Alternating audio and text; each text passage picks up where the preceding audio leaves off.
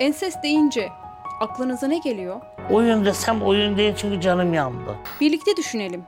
Sekiz kardeşiz. Sekizimizde de bambaşka izler var. Belki istismar, biraz da ihmal. Şiddet belki, cinsel şiddet ya da belki hepsi.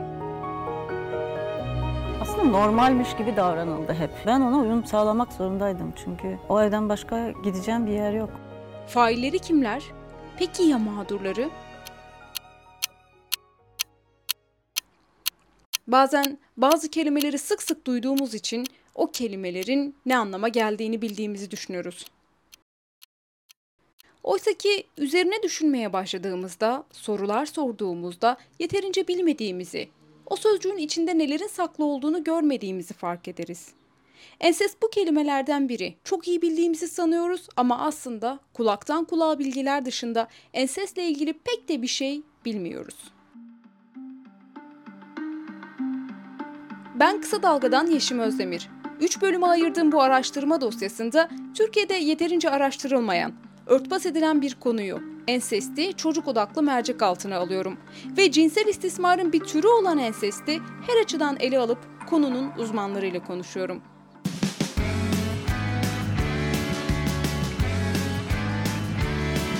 Kulağınız bizde olsun. Kısa Dalga Podcast.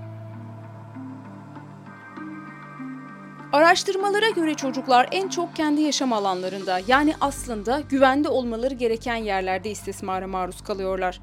Bu nedenle bu araştırma dosyasında genel çocuk istismarına değil, sadece çocukların aile içi cinsel istismarına yani enseste odaklanacağım. Ve dosyanın ilk bölümünde ensesti anlamak başlığı altında ensestin ne olduğunu ve nedenlerini irdeleyeceğim. Ensestin tanımı kültürden kültüre, disiplinden disipline, kurumdan kuruma değişse de bu tanımlar arasında çok büyük farklılıklar yok. Kafanızı çok karıştırmamak adına bu dosyada ele aldığımız odakla aile içinde çocuğa yönelebilecek her türlü cinsel istismar davranışını enses olarak tanımlayabiliriz. Ancak şunun altını çizelim. Bu araştırmaya katkı sunan uzmanların bazıları yasada böyle belirtildiği için durumu aile içi cinsel istismar olarak tanımlarken bazıları da bu tanımın çok geniş kaldığını ve enses diyerek alanı daraltmak ve tanımı net ortaya koymak gerektiğini belirtiyor. Örneğin 2010 yılından beri ensesle ilgili değerli çalışmalar ortaya koyan Türkiye Kadın Dernekleri Federasyonu Başkanı Canan Güllü, kurum olarak ensesti şöyle tanımladıklarını açıklıyor. Açıkçası e, ensest olarak gördüğümüz alanı biraz çok dar alanda e, babadan e, kız çocuklarına, anneden oğlan çocuklarına yapılmış cinsel istismar olarak görüyoruz. Yani tabir yerinde ise temhane içinde meydana gelmiş ve alanını genişletmeden yani dayıdan, amcadan, dededen, e, komşudan gelen istismarı bu enses kıvamının içine koymadan bu tanımla beraber diyoruz ki babadan kız çocuğa, anneden oğlan çocuğa yapılmış rıza dışında filan da demiyoruz. Çünkü burada çocuğun rızası olmaz. E, yapılan cinsel istismardır. Bizim tanımımız böyle. Bu konuda da uzun yıllar, 15 yıl kadar çalışırken bu ülkeden hiç ödün vermeden e, hane içi istismarı baz alarak yürüdük. Canan Hanım cinsel davranış aile içinden geliyorsa ensest, aile dışından geliyorsa cinsel istismar olarak tanımlamak gerektiğini söylüyor. Birleşmiş Milletler Çocuk Hakları Sözleşmesi'nin 19. maddesinde taraf devletler çocuğun ana babasının ya da onlardan yalnızca birinin yasal vasi veya vasilerinin ya da bakımını üstlenen herhangi bir kişinin yanındayken bedensel veya zihinsel saldırı, şiddet veya suistimale, ihmal ya da ihmalkar muameleye, ırza geçme dahil her türlü istismar ve kötü muameleye karşı korunması için yasal, idari, toplumsal, eğitsel bütün önlemleri alırlar denir ve sözleşmeye taraf devletlerin bunu önlemek için hükümlülükleri olduğu belirtilir. Tabii aile vurgusu yapıldığı anda kutsal aile miti devreye giriyor ve savunma mekanizmasıyla durum hemen reddediliyor. Konu tartışmaya ve konuşmaya kapanıyor. Ve tabii toplumsal konsensusla hep bir ağızdan yükselen bu reddediş aile içinde başlıyor. Çocuk durumu anlatmaya çalışsa da kendisini dinleyen, anlayan kimseyi bulamıyor. Anneme dedim anne şey babam benim kilotumu indiriyor dedim. Bir yerim ağrıyor demişsin de baban o yüzden senin kilotunu indirmiş. Ve annem bana inanmadı. Annem annem bile bana inanmadıysa böyle görünen bir baba için kimse bana inanmayacak. Paramparça olmuşum. Birleştirmeye çalışıyorum. Meliha Yıldız 8 yaşından 16 yaşına kadar babası tarafından cinsel istismara maruz kalmış biri. Ve ne yazık ki annesi bile ona inanmamış. Şimdi reddettiğimizde, duymak, görmek istemediğimizde bu gerçeklik yok mu oluyor? Olmuyor. Ve her inkar buna maruz kalan bir çocuğu daha karanlığa ve yalnızlığa itiyor. Yapılan araştırmalar, incelenen vakalar gösteriyor ki çocuklar durumu ilk annelerini anlatmaya çalışıyorlar ve fakat genellikle annelerin ilk tepkisi inkar ya da inanmama oluyor. Sonrasında olayı küçümseme, çarpıtma ve örtbas etme şeklinde davranış sergiledikleri gözlemleniyor. Annelerin bu desteksizliği çocukların yaşadığı travmayı daha çok ağırlaştırıyor. Türkiye Kadın Dernekleri Federasyonu Başkanı Canan Güllü, annelerin suskunluğu ile ilgili şöyle bir noktaya değiniyor. Bu tür olaylarda, e, ensest olaylarında annelerin gidecek yeri yok. Anneler çalışma hayatında değil, ekonomik olarak güçlü değiller. Dolayısıyla ses çıkardıkları anda kendilerinin de e, maruziyetleri ortaya çıkacak. Gittikleri noktada hukuki olarak onları kollayacak, kollaçan edecek, e, rehabilitasyonla beraber hayatlarını koruma kalkanı altına alacak bir iktidar mekanizmaları da olmadığı için göz yumma nedenleri düne kadar geldi diyelim. Düne kadar derken son 5 yılı alalım ama şimdilerde bu tür vakalarda özellikle hani ihbarı yapan, e, maruz kalan kız çocukları oluyor işte. Ensest, hane dışından gelen cinsel istismar ya da pedofili ile çok karıştırılıyor. Çocuğun cinsel istismarı ile ensest arasındaki temel fark failin bakım sorumlusu ve otorite olması. Aile çatısı altında yaşanan ensestin açığa çıkması zaman alıyor ve kapalı kapılar ardında ensest gizlenerek yıllarca sürüyor. Pedofili ise ensestten çok daha farklı bir şey. Bir yetişkinin cinsel ilgi, fantazi ve davranışlarının sadece ya da çoğunlukla çocuğa yönelik olmasına pedofili deniyor ve bir cinsel dürtü bozukluğu, cinsel sapma olarak görülüyor. Burada akrabalık ya da kan bağımdan bağımsız tüm çocuklara yönelik cinsel dürtüden söz ediliyor. Tanımlar noktasında biraz daha netleştiysek, şimdi de ensestin nedenlerine bakalım. Türkiye'deki eğitim sisteminin özellikle örgün eğitim sisteminin eksikleri var. Cinselliği konuşamıyoruz. Bir cinselliğin ne olduğunu, kimlerle, hangi yaşlarda, korunma sistemi ve mekanizması nelerdir dediğimizde konuşamıyoruz. Çünkü annelerin e, kendi ekonomik ve gelir düzeyinin yoksunluğuyla geri dönebilme ve devlet güvencesinin olmaması. Mesela hiçbir iktidarın şu ana kadar hükümetin enses konusunda bir bildiri yapabilecek, ensestin ne olduğunu tanımlayacak herhangi bir çalışmayı göremiyorsunuz. Özellikle ve özellikle son yıllarda kadına yönelik şiddetle cinsel istismar, kadına şiddetin yanında tecavüzlerin, e, cinsel şiddetin arttığı dönemde aslında e, hükümetin ağzı bu kan anlamda da fermuar çekilmiş gibi kapalı. Bunların konuşulduğu anda artması değil, konuşulduğu anda önlemlerin alınabileceği güçlü bir bilgilendirme ve koruma kalkanının oluşması lazım. Yani bir tarafıyla varlığını konuşacağız, e, tehlikelerin neler olduğunu konuşacağız. Bu tehlikeler işte eğitim düzeyinin yüksek ve e, düşük olduğunda da var ise bu konuyu önleyici tedbirlerin yani hukuksal cebir sisteminin hayata geçmesi noktasında faili korkutacak eylemlerde bulunmayız. Biz bir yaşındaki çocuğa bir aylık bebeğe, aylık bebekleri, sekiz aylık bebeğe de enses uygulayan aileleri de gördük aynı çocuklara cinsel istismar yapan farklı e, yabancı kişileri de yani birlikte yaşadığı kadının çocuğuna da cinsel istismar yapan aileleri de gördük. Buradaki ceza müeyyidesinden yoksun insanlar olduğunu düşündüğümüz bir e, tanımlama da yapabilirim aslında. Yani e, beyin yapımızı değiştirmemiz lazım. Yoksullarda ensest olur, eğitimsizlerde ensest olur. Bu iki tanım çok yanlış. Her iki tanımın farklı cenahlarında eğitim seviyesi yüksek ve e, gelir düzeyi yüksek ailelerin de bu konuda bilinçsizlikle yaptığı e, bir eylemdir ensest.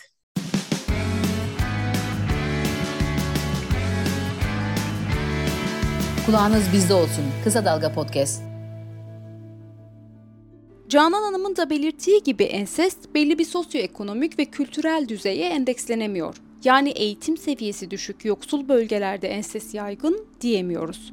Sosyoekonomik düzeyden ve eğitim seviyesinden bağımsız olarak ensest Türkiye'de her bölgeye yayılmış durumda. Herhangi bir veri olmadığı halde X bölgesinde ensest daha yaygın görülüyor demek daha çok o bölgeyi itibarsızlaştırma amacı taşıyor. Güvenilir istatistikler ortaya koyabilmek için devletin ilgili kurumlarının detaylı bir çalışma yürütmesi gerekiyor. Ancak ortada böyle bir çalışma yok. Ve ensest konusu sanıldığından daha komplike. Örneğin bazı kalabalık ailelerde aile bireylerinin çoğunlukla aynı odada uyumak zorunda olması ensestin ortaya çıkışına zemin hazırlayabiliyorken tek çocuklu ailelerde çocuğun ayrı bir odasının olması veya odasının annesinin uyuduğu yerden uzak olması ensest failinin çocuğun odasına rahatlıkla girebilmesine neden olabiliyor. Ve fakat bu iki koşulda da şu aile yapısında ensest görülür diye bir çıkarımda bulunmak doğru değil. Risk her koşulda oluşabilir. Tehlike her yerden gelebilir. Tam bir araştırmacı gazetecilik örneği olan Kardeşini Doğurmak kitabıyla Türkiye'deki ensest gerçeğini her yönüyle ortaya koymaya çalışan gazeteci Büşra Sanay'la Kitap Konu Kahve yayınında kitabına dair konuştuğumuzda bu duruma ilişkin şöyle demişti. Diyorum ki e, bunları bilelim, e, şüpheciliği elden bırakmayalım ama e, paranoyak olmayalım. Fakat bilelim nerede ne oluyor, ne olabilir. Dikkat etmek lazım. Yani çocuk ilk önce çocuk ya annesi çocuğunu dövse bile o çocuk ağlarken anne diye ağlar çünkü. Yani bu çocukları doğuran insanların da bir annesi vardı sonuçta. Onlar da çocuk oldular. Tabii ki bunları kimse görmeye bayılmaz. Hiçbirimiz bunu bilmek istemeyiz, görmek istemeyiz. Ama yani bu şöyle bir şey ki o kadar her yerde ve gizli yaşanan bir şey ki kimin başına ne zaman ne geleceği hiç belli olmuyor. Ebeveynlerin yetersiz gözetimi ve denetimi, çocuk ile kurulan bağın zayıflığı ya da bu bağın katı ve otoriter düzeyde kurulması riski arttırabiliyor. Öte yandan kapalı toplumlarda görülen el alem kaygısı nedeniyle de aile içinde yaşananlar saklanıyor. Aile içinde çözülmeye çalışılıyor ve olay yargıya intikal etmiyor. Ancak çoğu zaman bu aile içi çözüm yöntemi hasır altı etmekten ve zamanla unutulmasını beklemekten başka bir şey olmuyor. Genç bir annenin bu konudaki düşüncesi şöyle. İki çocuklu bir anneyim ben. Yaşları birbirine yakın bir kız bir de erkek çocuğum var. Onlar büyüdükçe benim de onlarla ilgili kaygılarım büyüyor tabii. Onları etraftaki zararlardan nasıl koruyacağımı da bilmiyorum. E, medya çocuklara her anlamda olumsuz etkileyecek bir sürü yanlış bilgiyle dolu. Özellikle internetin gelişmesi ve yaygınlaşmasıyla birlikte bu kirli ve yanlış bilgiler çok daha da artmaya başladı. Mesela ensest e, gibi, eşcinsellik gibi, cinsellik, taciz, tecavüz gibi konuların çok fazla gündemde tutulduğunu düşünüyorum. Yani ve gündem oldukça da toplumda konuşuldukça da normalleştiriliyor bu durumlar. E, çocukları da olumsuz etkilediğini düşünüyorum. E, durduk yere çocukların aklına böyle şeyler sokmuş oluyoruz. Yani çocuklar da normalleştirmiş oluyor bunu. Aslında sanıldığı gibi bu konular hele ki cinsel istismar konusu gündemde falan değil. Yani reyting kaygısıyla gündüz kuşaklarında bu tür vakaların sansasyonel hale getirilerek sunulması bu konuların ülke gündemine alındığı anlamına gelmiyor. Konu toplumu bilinçlendiren, aileleri bilgilendiren yayınlarla gündeme alınmıyor. Ve tam burada hatırlayalım ki 6 yaşından beri cinsel istismara maruz kalan bir kadın radyoda çocuklara yönelik cinsel şiddetle ilgili bir yayına denk geldiği için ve bu yayında dinledikleri sayesinde yaşadıklarının normal olmadığını, cinsel şiddet olduğunu anlıyor ve olayı yargı sürecine taşımaya karar veriyor. 6 yaşındaki bir kız çocuğu. Babası İsmail Ağa cemaatine bağlı Hiranur Vakfı'nın kurucusu Yusuf Ziya Gümüşel. Gümüşel kızını daha 6 yaşındayken 29 yaşındaki müridi Kadir İstekli ile imam nikahıyla evlendirdi. Elbette ki aile ve ailenin mensubu olduğu cemaat sayesinde yargı süreci defalarca engelleniyor. Ancak genç kadın vazgeçmiyor. Mücadelesine devam ediyor ve bir radyo yayını bu mücadelenin fitilini ateşlemiş oluyor. Bir başka anne de düşüncelerini şöyle ifade ediyor. Ben ensestin ya da cinsel istismarın konuşulması, tartışılması gerektiğini düşünüyorum. Bunun bir ayıbı yok. Ee, biz toplum olarak ayıbı, günahı hep e, yanlış şeylere yüklüyoruz. Gündeme almazsak, mantıklı bir zeminde tartışmazsak, e, çözümler üretecek şekilde konuşmazsak nasıl çözebiliriz bu sorunları? Bence e, medyada eğitici yayınların yapılması gerekiyor. Ayrıca okullarda çocukların yaşlarına göre cinsel eğitimlerin verilmesi gerektiğini düşünüyorum. Aslında sadece çocukların değil, ebeveynlerin de uzmanlardan destek alarak bu konuda bilinçlenmeleri gerektiğini düşünüyorum. Ee, doğru bir şekilde bilinçlenirsek çocuklarımızı koruyabiliriz. Türkiye'de çoğunlukla ensestin faili baba. Daha sonra abi kardeş geliyor ve amca dayı gibi diğer yakın akraba erkekleri. Failin çoğunlukla baba olması da toplum ve aile yapısıyla ilgili başka bir şeye işaret ediyor. Güç ve iktidarla ilişkilendirilen baba figürüne. 5 yaşında bir kız çocuğu babası olan Ahmet Bey, babaların faili oldukları cinsel istismarı yok sayışlarını şöyle yorumluyor. Bu tür e, olayların örtbas e, edilmesinin birçok nedeni var elbette. Ben bir baba olarak aklıma ilk gelen e, nedeni söyleyeyim. Şimdi failin e, direkt babanın olduğu vakaları sıklıkla görüyoruz. Dolayısıyla e, bence burada babalar duydukları, gördükleri bu e, vakaları çok kişisel algılayarak kendi babalık figürlerine bir saldırı gibi e, gördükleri için e, reddetmeye daha çok e, yatkın oluyorlar. E, ataerkil aile yapısının odağında e, baba vardır. E, biliyorsunuz e, toplumda baba figürü e, güce denk gelir. İşte buradaki e, sarsılmaz sarsılmaz e, güç imajının e, zedelendiğini düşünen babalar ensesti daha yüksek sesle, daha sert yok e, sayabiliyorlar. Öyle büyük bir reddediş ki e, kendini savunmayı aşarak tüm babaların, e, erkeklerin e, sözcüsü gibi davranabiliyorlar. Halbuki tamam e, sen yapmıyorsundur, sen böyle bir baba değilsindir ama e, diğer babalardan bu kadar emin olmanı sağlayan şey ne? E, işte erkeklik olgusu devreye girdiği için tüm babalar adına savunma ya da reddediş söz konusu oluyor. Ben de tam burada ataerkil yapının cinsel istismar durumlarında yarattığı başka bir olumsuz noktaya değineyim.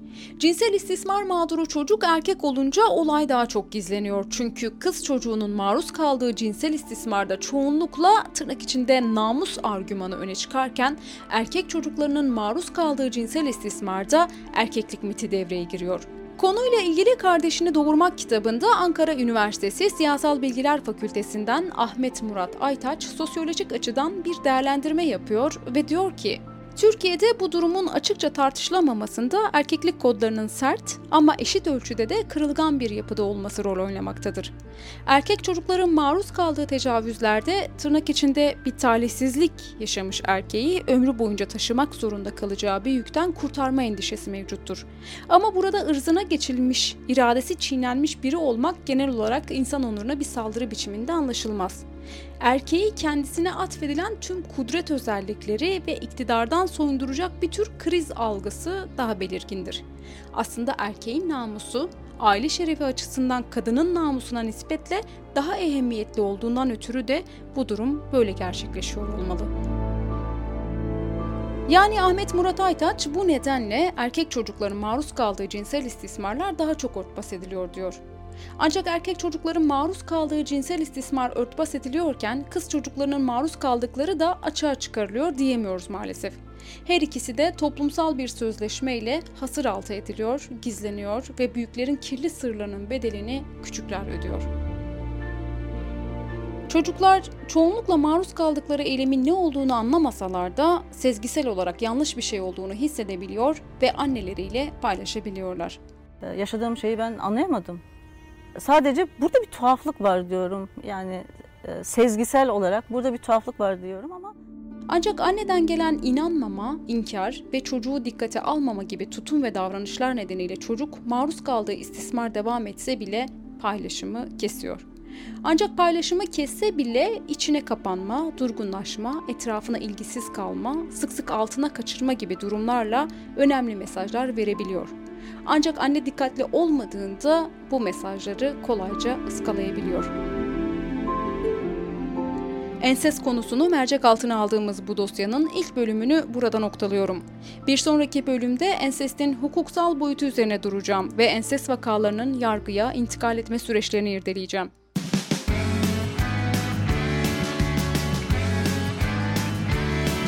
Kulağınız bizde olsun. Kısa Dalga Podcast.